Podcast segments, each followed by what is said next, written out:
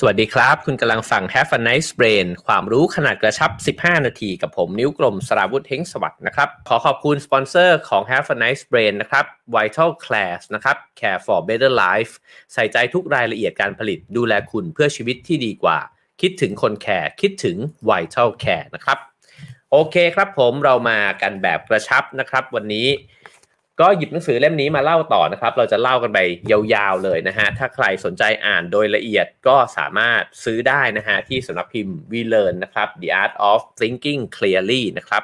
52 วิธีคิดให้ได้อย่างเฉียบคมนะครับ โดย Rolf d o b e l l y นะครับกะว่าจะ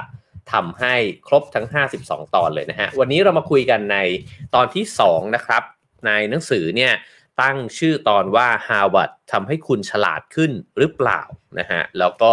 คำโปรยก็คือ ภาพลวงตาที่ว่าด้วยรูปร่างของนักว่ายน้ำนะครับ ผมว่าผู้เขียนเนี่ยเป็นคนที่มีความแย้งโลกอยู่นะฮะซึ่งหนังสือเล่มนี้มันน่าสนใจก็ตรงนั้นแหละนะครับ อะไรที่มันเคยเป็นความเชื่อของคนทั่ว ๆ ไปเนี่ย เขาเหมือนจะพยายามที่จะชี้จุดนะฮะเอาไว้มองแล้วก็เพื่อที่จะหักล้างหรือว่าสกิดให้เราคิดนะครับว่ามันเป็นแบบนั้นจริงๆหรือนะครับ ก็เริ่มต้นนะฮะเขาก็สมมุติว่าถ้าเกิดว่ามันมีสักคนหนึ่งเนี่ยเป็นทั้งนักค้าหุ้นแล้วก็นักเขียนนะครับ นามสมมุติก็คือว่านาซิมทาเล็บนะฮะออกเสียงทาเล็บนี่ดูเหมือนว่าเอาสีมาทาเล็บนะฮะอาจจะทาเล็บก็ได้นะครับ เป็นคนที่หมายมั่นปั้นมือว่าอยากจะลดความอ้วนนะฮะแล้วก็อยากจะให้รูปร่างตัวเองเนี่ยเฟิร์มแล้วก็มีกล้ามเนื้อต่างๆ ดูดีนะครับ แต่ว่าด้วยความที่เป็นนักลงทุนเนี่ยก็จะต้องเลือกนะฮะว่าจะใช้เวลาและพลังงานของตัวเองเนี่ยลงไปกับอะไรดี มันถึงจะได้ผลลัพธ์ในแบบที่ มีประสิทธิภาพมากที่สุดนะครับ ในนี้เนี่ยก็พยายามบรรยายนะครับ บอกว่าถ้าเป็นนักวิ่งก็อาจจะดูผอมแห้งเกินไปนะฮะแล้วก็ดูเหนื่อยไม่ค่อยมีความสุขนะฮะอันนี้ผมเถียงนะครับว่านักวิ่งมันไม่มีความสุขตรงไหนนะฮะก็มีความสุขดีนะครับ แล้วก็บอกว่านักเพาะกายก็ดูตัวใหญ่เถอะทะไปนะฮะแล้วในนี้ก็กัดจิกบอกว่าอาจจะดูพอตัวใหญ่แล้วดูไม่ค่อยฉลาด อันนี้ก็เถียงเช่นกันนะครับ ว่าไม่เห็นเกี่ยวกับตรงไหนนะฮะส่วนนักเทนนิสเนี่ยก็ดูว่าเป็นกีฬาของไฮโซเส้นเหลือเกินนะครับ กีฬาที่ดึงดูดเจ้าคนคนนี้ได้มากที่สุดก็เลยกลายเป็นว่ายน้ำนะครับทาเลบเนี่ยก็เลยตัดสินใจที่จะ เหมือนกับ train ตัวเองนะครับแล้วก็เพื่อที่จะได้มีรูปร่างสมส่วนแบบที่เขาต้องการเนี่ยนะฮะเขาก็มองไปที่หุ่นของนักว่ายน้ำเนี่ยจริง ๆ ผมอันนี้ผมเห็นด้วย เพราะว่าเวลาที่ดูกีฬาโอลิมปิกเนี่ยนะครับเราจะประทับใจกับหุ่นของนักว่ายน้ำมาก ๆเลยนะฮะคืออกผายนะครับไหล่ผึ่งแล้วก็กล้ามเนื้อเนี่ยเป็นมัดๆเลยนะฮะถ้าเราไปดูนักยิมนาสติกก็อาจจะรู้สึกว่าช่วงบนของเขาเนี่ยใหญ่นะครับแต่ว่านักว่ายน้ำเนี่ยจะเป็นนักกีฬาที่ สมส่วนมากๆนะฮะส่วนใหญ่ก็จะดูแบบหล่อมากเลยนักว่ายน้ำชายเนี่ยนะครับ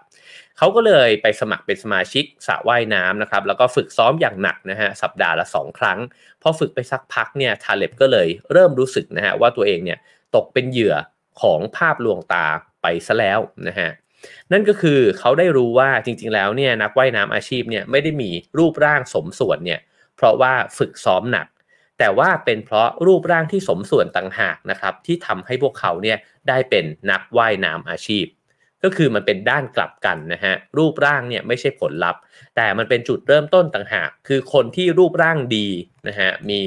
กล้ามเนื้อต่างๆ นานาเนี่ยที่ดีอยู่แล้วเนี่ยก็จะเป็นคนที่ว่ายน้ำได้ดีนะครับ ก็เลยกลายเป็นว่าเราเห็นนักว่ายน้ำเป็นคนหุ่นดี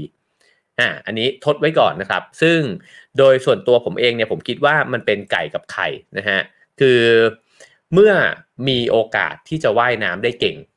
ก็มีโอกาสได้ไปฝึกซ้อมร่างกายตัวเองได้มากขึ้นนะฮะก็เลยมีร่างกายที่ดีขึ้นไปอีกนะครับ ส่วนตัวแล้วเนี่ยผมมองว่าเป็นแบบนั้น แต่ว่าผู้เขียนเนี่ยพยายามที่จะสกิดนะฮะว่า แต่ลองย้อนกลับไปดูจริง ๆ ดูสิว่าก่อนหน้าที่เขาจะมาเป็นนักว่ายน้ำเนี่ยเขาต้องมีพื้นฐานอะไรบางอย่าง ที่มันเหมาะกับการที่จะเป็นนักว่ายน้ำซึ่งนั่นก็คือร่างกายที่มันเหมาะด้วยเช่นกันนะครับอันที่ชัดกว่านั้นเนี่ยอาจจะเป็นเรื่องบาสเกตบอลนะครับเพราะว่าตอนเด็กๆเนี่ยก็จะมีคนบอกว่าเล่นบาสสิเล่นบาสแล้วตัวสูงนะครับผมเนี่ยเล่นบาสมาตั้งแต่ม.1 เลยนะฮะก็สภาพก็เป็นอย่างที่เห็นนะครับ เพราะว่าเออเราก็จะเห็นว่านักบาส NBA ทั้งหลายเนี่ยตัวสูงๆกันทั้งนั้นนะฮะคือคนที่ดูเตี้ยใน NBA เนี่ยก็สูงกว่า ค่าเฉลี่ยของคนไทยจำนวนมากนะครับ แต่ว่าถ้าเป็นอคติแบบที่รอล์ฟ โดเบลลีเขียนเนี่ยก็นั่นหมายความว่า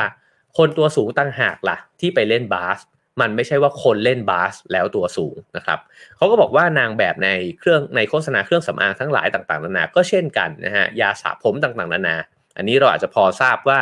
แต่ละคนก็เกิดมาสวยกันอยู่แล้วนะครับ ก็เลยได้เป็นนางแบบโฆษณาเครื่องสำอางนะครับ คนที่ผมสวยอยู่แล้ว ดูแลผมดีอยู่แล้วเนี่ยก็เลยไปเป็นนางแบบน้ำยาสระผมทั้งหลายนะครับ ไม่ใช่ว่าพวกเขาเนี่ยใช้แล้วมันส่งผลลัพธ์เป็นแบบนั้น อันนี้ผมคิดว่าไม่ได้อ๋อเป็นเรื่องแปลกใหม่อะไรนะฮะ ทีนี้ไปถึงเรื่องของมหาวิทยาลัยนะครับเขาก็พูดถึงว่าฮาร์วาร์ดเนี่ยก็เป็นมหาวิทยาลัยชั้นนำของโลกอยู่แล้วนะครับ ผู้คนที่ที่จบในมหาวิทยาลัยแห่งนี้เนี่ยก็มักจะประสบความสำเร็จกันอย่างสูงนะฮะ แล้วคนก็เลยเชื่อกันว่า ก็เพราะว่ามหาวิทยาลัยเนี่ยดีนะครับ มันต้องเป็นมหาวิทยาลัยที่ยอดเยี่ยมมากๆแน่ๆนะครับ แต่ตัวผู้เขียนเนี่ยบอกว่าเราตอบแบบนั้นไปเสียทั้งร้อยเปอร์เซ็นต์เนี่ยก็ไม่ได้หรอกนะฮะเพราะว่าในเมื่อมหาวิทยาลัยมันได้รับ การเชิดชูนะครับ แล้วก็มีชื่อเสียงมากๆเนี่ยคนเก่งๆ ก็จะต้องอยากจะเข้าไปเรียนที่นี่กัน เพราะฉะนั้นโดยจุดเริ่มต้นเนี่ยฮาร์วาร์ดเนี่ยได้คนที่มีคุณภาพมากๆเนี่ยไปอยู่แล้ว คือหัวกะทิทั้งนั้นที่เข้าไปอยู่ในมหาวิทยาลัย top ๆของโลกนะครับ แต่ตัวผู้เขียนเองเนี่ยบอกว่าตัวเขาเองเนี่ยเคยผ่านประสบการณ์แบบนี้มา ก็คือเขาเข้าไปเรียนที่มหาวิทยาลัยเซนต์กาลเลนนะฮะในประเทศสวิตเซอร์แลนด์ ซึ่งก็ได้ชื่อว่าเป็นหนึ่งในสิบ ของโรงเรียนธุรกิจชั้นนำในยุโรปนะฮะแต่ตัวเขาเองเนี่ยตอนเข้าไปเรียนในมหาวิทยาลัยเนี่ยซึ่งประมาณสักยี่สิบกว่าปีก่อนนะฮะเขาบอกว่าเขาก็ไม่ได้รู้สึกว่าไอสิ่งที่มหาวิทยาลัยสอน หรือว่าตัวอาจารย์ต่างๆเนี่ยนะครับ จะแตกต่างจากมหาวิทยาลัยอื่นเนี่ยขนาดนั้น แต่ว่าคนที่เข้ามาเรียนเนี่ยอาจจะเป็นคนเก่งนะฮะแล้วก็เลยทำให้คนที่จบไปจากมหาวิทยาลัยดัง ๆ ทั้งหลายเนี่ยก็เลยประสบความสำเร็จเนี่ยกันไปเป็นจำนวนมากนะครับ ส่วนตัวผมเองตอนที่ผมมาเนี่ยผมคิดว่ามันมีอีกปัจจัยหนึ่งก็คือเวลาที่คนเก่งมันมาอยู่รวมกันเนี่ยมันผลักดันกันเองด้วยนะฮะคือเราอาจจะเฉยๆก็ได้ แต่พอไปเจอเพื่อนที่มันเก่งอยู่โขกองกันอยู่เป็นร้อยคน 200 คนแบบนี้นะครับ มันก็จะเฉื่อยชาไม่ได้นะฮะแต่รอฟโดเบลลี่เนี่ยก็บอกว่า มันเกี่ยวกับมหาวิทยาลัยเนี่ยมากน้อยแค่ไหน เพราะว่าเวลาที่คุณคัดคนเก่งหัวกะทิไปรวมกันขนาดนั้นเนี่ยสุดท้ายมันต้องเก่งอยู่แล้วนะฮะแล้วก็คนเหล่านี้ก็เก่งโดยพื้นฐานอยู่แล้ว คล้าย ๆ กับนักว่ายน้ำนะครับ ก็เลยจบออกมาแล้วก็ประสบความสำเร็จ แล้วก็มีชื่อเสียงต่างๆ นานากันนะครับ แล้วก็ถ้ามหาวิทยาลัยจะมีส่วน นั่นอาจจะมีส่วนตรงที่ว่ามีการคัดเลือกที่เข้มงวดมากๆนะฮะก็คือจะต้องได้ผ่านมาตรฐานที่สูงมากถึงจะได้เข้าไปเรียนในมหาวิทยาลัยเหล่านี้นะครับ แล้วเขาก็พูดถึงคอร์ส MBA ทั้งหลายนะครับว่า MBA เนี่ยก็มีค่าสมัครที่ไม่ใช่ถูกๆนะฮะแต่ว่าสิ่งที่เขาเอามาโน้มน้าวคนที่เข้าไปเรียนเนี่ยก็บอกว่าเพราะว่าคนที่จบ MBA ไปเนี่ยส่วนใหญ่แล้วก็จะอัพเงินเดือนขึ้นมาเนี่ยกันได้เยอะๆทั้งนั้น ผู้เขียนก็บอกว่าเราก็ไม่ควรจะไปเชื่อถ้อยคำเหล่านั้นเนี่ยเสียทั้งหมดนะฮะเพราะว่าคนที่ลงเรียน MBA เนี่ยก็มีความแตกต่างจากคนที่ไม่ได้เรียนอยู่แล้ว ก็คือเขาก็ต้องมีความสามารถนะฮะหรือว่ากำลังขึ้นไปสู่ระดับของการเป็นผู้บริหารต่างๆ นานานะฮะก็มีช่องว่างทางรายได้เนี่ยจากจุดสตาร์ทเนี่ยที่มากกว่าคนที่ไม่ได้คิดจะเรียน MBA เนี่ย ตั้งแต่ต้นอยู่แล้ว เพราะฉะนั้นเนี่ยไอการที่บอกว่าเข้ามาเรียน MBA แล้วเงินเดือนเพิ่มขึ้นเนี่ยมันก็ไม่ใช่ผลลัพธ์ แต่มันคือทางที่จะต้องเป็นไปอยู่แล้วนะฮะเขาก็เลยแนะนำว่าถ้าคุณเนี่ยสนใจจะเรียน MBA เนี่ยก็ไม่ควรจะไปตัดสินใจเนี่ยด้วยการที่บอกว่าเราจะได้มีรายได้ที่มากขึ้นนะฮะ แต่ว่าถ้าคุณสนใจจะเรียนจริง ๆ อยากได้ทักษะ อยากได้ความรู้นะฮะในด้านการบริหารจัดการต่างๆ ที่คอร์สเหล่านี้จะสอนเนี่ย มันก็คุ้มค่าที่จะเรียน แต่ว่าเรื่องเงินเดือนมันเป็นภาพลวงตานะครับ แล้วก็มาถึงเรื่องที่เป็นเรื่องพื้นฐานธรรมดามาก ๆเลยนะฮะเขาบอกว่าเวลาเราลองไปถามคนที่เขามีชีวิตที่มีความสุขนะครับ ว่าเคล็ดลับในการมีความสุขของคุณเนี่ยคืออะไร คนที่มีความสุขทั้งหลายเนี่ยมักจะบอกว่าก็ให้คุณมองโลกในแง่ดีในด้านบวกนะครับ ถ้าน้ำมันมีอยู่ครึ่งแก้วเนี่ยให้คุณมองเห็นว่ามันยังเหลืออยู่ครึ่งแก้วนะ มันไม่ใช่ หกหายไปครึ่งแก้วนะครับ อันนี้ก็เป็นคำพูดยอดฮิตอยู่แล้วนะฮะของการมองโลกในแง่ดี แต่รอฟโดเบลลี่เนี่ยบอกว่าคนที่ตอบแบบนี้เนี่ยแปลว่าตัวเขาเองเนี่ยไม่รู้ตัวเองเลย ว่าพวกเขาเนี่ยเป็นคนที่มีความสุขมาตั้งแต่เกิดแล้ว เขาเป็นคนที่มองโลกในแง่ดีเนี่ยมาตั้งแต่เกิดนะฮะ เพราะว่าจริงๆ ถ้าเราอ่านเรื่องของยีนเรื่องของ DNA ทั้งหลายเนี่ยก็วิทยาศาสตร์ก็พยายามอธิบายเรื่องเหล่านี้มานะครับว่าคนเราเนี่ยมันก็มีพื้นฐานมาตั้งแต่พันธุกรรมเลยนะฮะหรือว่ามาตั้งแต่ DNA ว่ามันมี DNA หรือว่ายีนบางตัวที่อาจจะมีแนวโน้มนะฮะที่ทำให้เรารู้สึกปลอดภัยกับโลกใบนี้ รู้สึกไว้ใจคนอื่นนะครับ แล้วก็ มองอะไรต่างๆเนี่ยในด้านบวก แล้วยิ่งเราเด็กคนนั้นเนี่ยมองโลกในด้านบวกนะครับถ้าถูกเลี้ยงดูมาอย่างที่ไม่ได้เป็นอันตรายจนเกินไป ไม่รุนแรงจนเกินไปเนี่ยเขาก็จะค่อยๆ confirm ไอ้โลกด้านบวกของตัวเองเนี่ยเพิ่มมากขึ้นไปเรื่อยๆ พ่อแม่ก็ดูแลดีนะครับ อยากกินอะไรก็ได้กินนะฮะก็กลายเป็นว่าเขาก็รู้สึกว่าเอ้ยโลกมันก็โอเคนี่หว่า แล้วก็เติบโตมากับการที่เป็นแบบนั้นฮะจึงไม่แปลกนะครับที่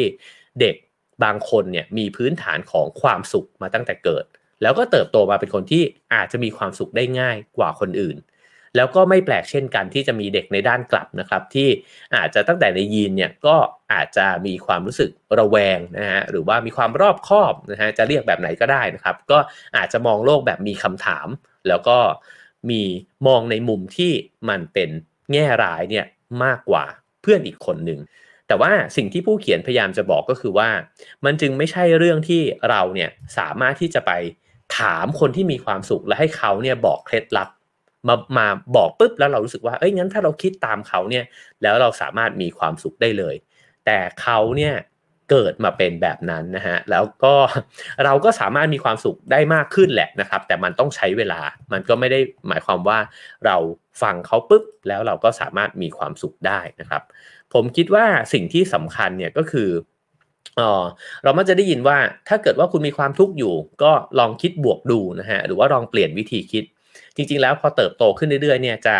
ค่อยๆเข้าใจนะฮะว่าการเปลี่ยนวิธีคิดเนี่ยมันไม่ได้เกิดขึ้นภายในช่วงเวลาแบบฉับพลันมากๆ แต่ความคิดของเราเนี่ยมันเป็นการทำงานของสมองด้วย ก็ถ้าเราอ่านหนังสือจริงๆใน Have a nice day เราคุยกันเรื่องสมองมาหลายครั้งนะครับ ว่าสมองมันจะคิด วนในลูปเดิมนะครับ ถ้าเกิดว่ามันเริ่มconfirm ตัวเองไปเรื่อยๆ ว่าใช่ว่ะโลกนี้มันเลวร้ายนะครับ มันก็จะสร้างร่องความคิดแบบนี้ขึ้นมานะฮะ ซึ่งร่องความคิดแบบนี้มันลึกมาก การที่จะเปลี่ยนร่องน้ำเนี่ยมันต้องอาศัยการซึมซับประสบการณ์ใหม่นะครับที่มันจะบอกกับเราในแง่มุมใหม่ของชีวิตว่าเฮ้ยโลกมันโอเค ผู้คนมันโอเคนะฮะแล้วก็มีความสุขกับชีวิตมากขึ้นได้เนี่ยมันต้องใช้เวลานะครับ เพราะฉะนั้น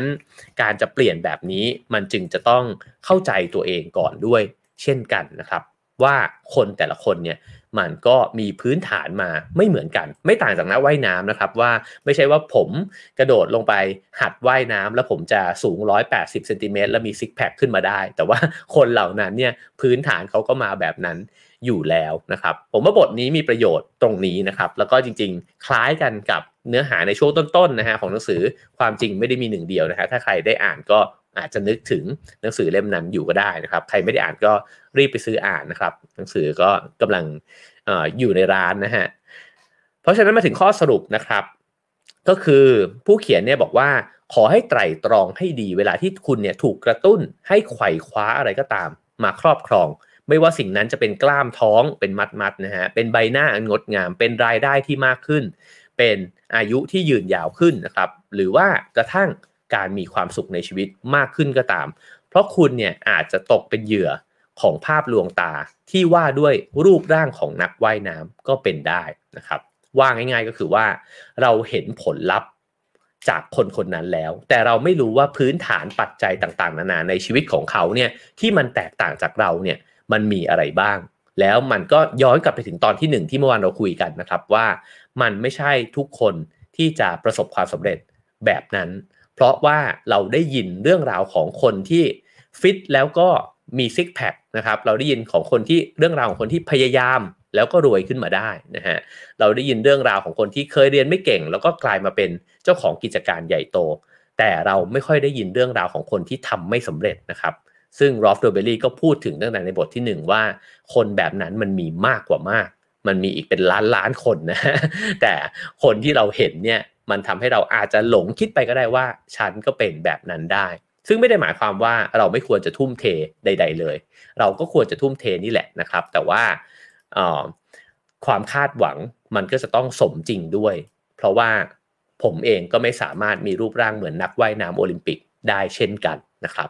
ฉะนั้นบรรทัดสุดท้ายของตอนนี้เนี่ยเขาก็บอกว่าก่อนจะตัดสินใจทุ่มเททำอะไรสักอย่าง ให้มองตัวเองในกระจกและซื่อสัตย์กับสิ่งที่คุณเห็น นะครับ เพราะฉะนั้นผมคิดว่าความประโยชน์ของมันก็คือว่าถ้าเรายอมรับตัวเองว่าเรามีพื้นฐานแบบไหนนะฮะเราพยายามเต็มที่ก็ดีแล้วนะครับ แต่ว่าก็ไม่จำเป็นว่าเราจะต้องคาดหวังผลเลิศขนาดนั้นก็ได้นะครับ แล้วก็บางผลลัพธ์ที่มันเกิดขึ้นกับตัวเราเอง มันก็น่าดีใจมากๆแล้วนะครับ แล้วก็สามารถที่จะมีความสุขได้บนพื้นฐานของเราเอง แล้วก็ค่อยๆ พัฒนาค่อยๆ ก้าวหน้าไปในสปีดของเราก็ได้เช่นกันนะครับ จะได้ไม่กดดันตัวเองมากจนเกินไป ครับผม และนั่นคือเนื้อหาของ Have a nice brain นะฮะประจำวันนี้นะครับ จากหนังสือเล่มนี้นะครับ The Art of Thinking Clearly นะครับ Rolf Dobelli นะครับสำนักพิมพ์ We Learn นะฮะก็ขอขอบคุณสปอนเซอร์ของเราด้วยนะครับ Vital Care นะครับ Care for Better Life ใส่ใจทุกรายละเอียดการผลิตดูแลคุณเพื่อชีวิตที่ดีกว่า คิดถึงคนแคร์คิดถึง Vital Care นะครับ โอเคครับ วันนี้วันหยุดสุดสัปดาห์นะครับ ก็ขอให้พักผ่อนกันอย่างมีความสุขนะครับ พรุ่งนี้เจอกัน Have a nice day นะฮะ7โมงเช้าเช่นเคยนะครับสำหรับ Have a nice brain เราจะมาเจอกันเสาร์อาทิตย์9โมงเช้านะครับ แล้วก็ซื้อหนังสือของผมได้อยู่เช่นเคยนะครับ ด้วยการแอดไลน์ at r o w finger นะครับ แล้วเจอกันครับ ขอให้สมองแข็งแรงครับ Have a nice brain ครับ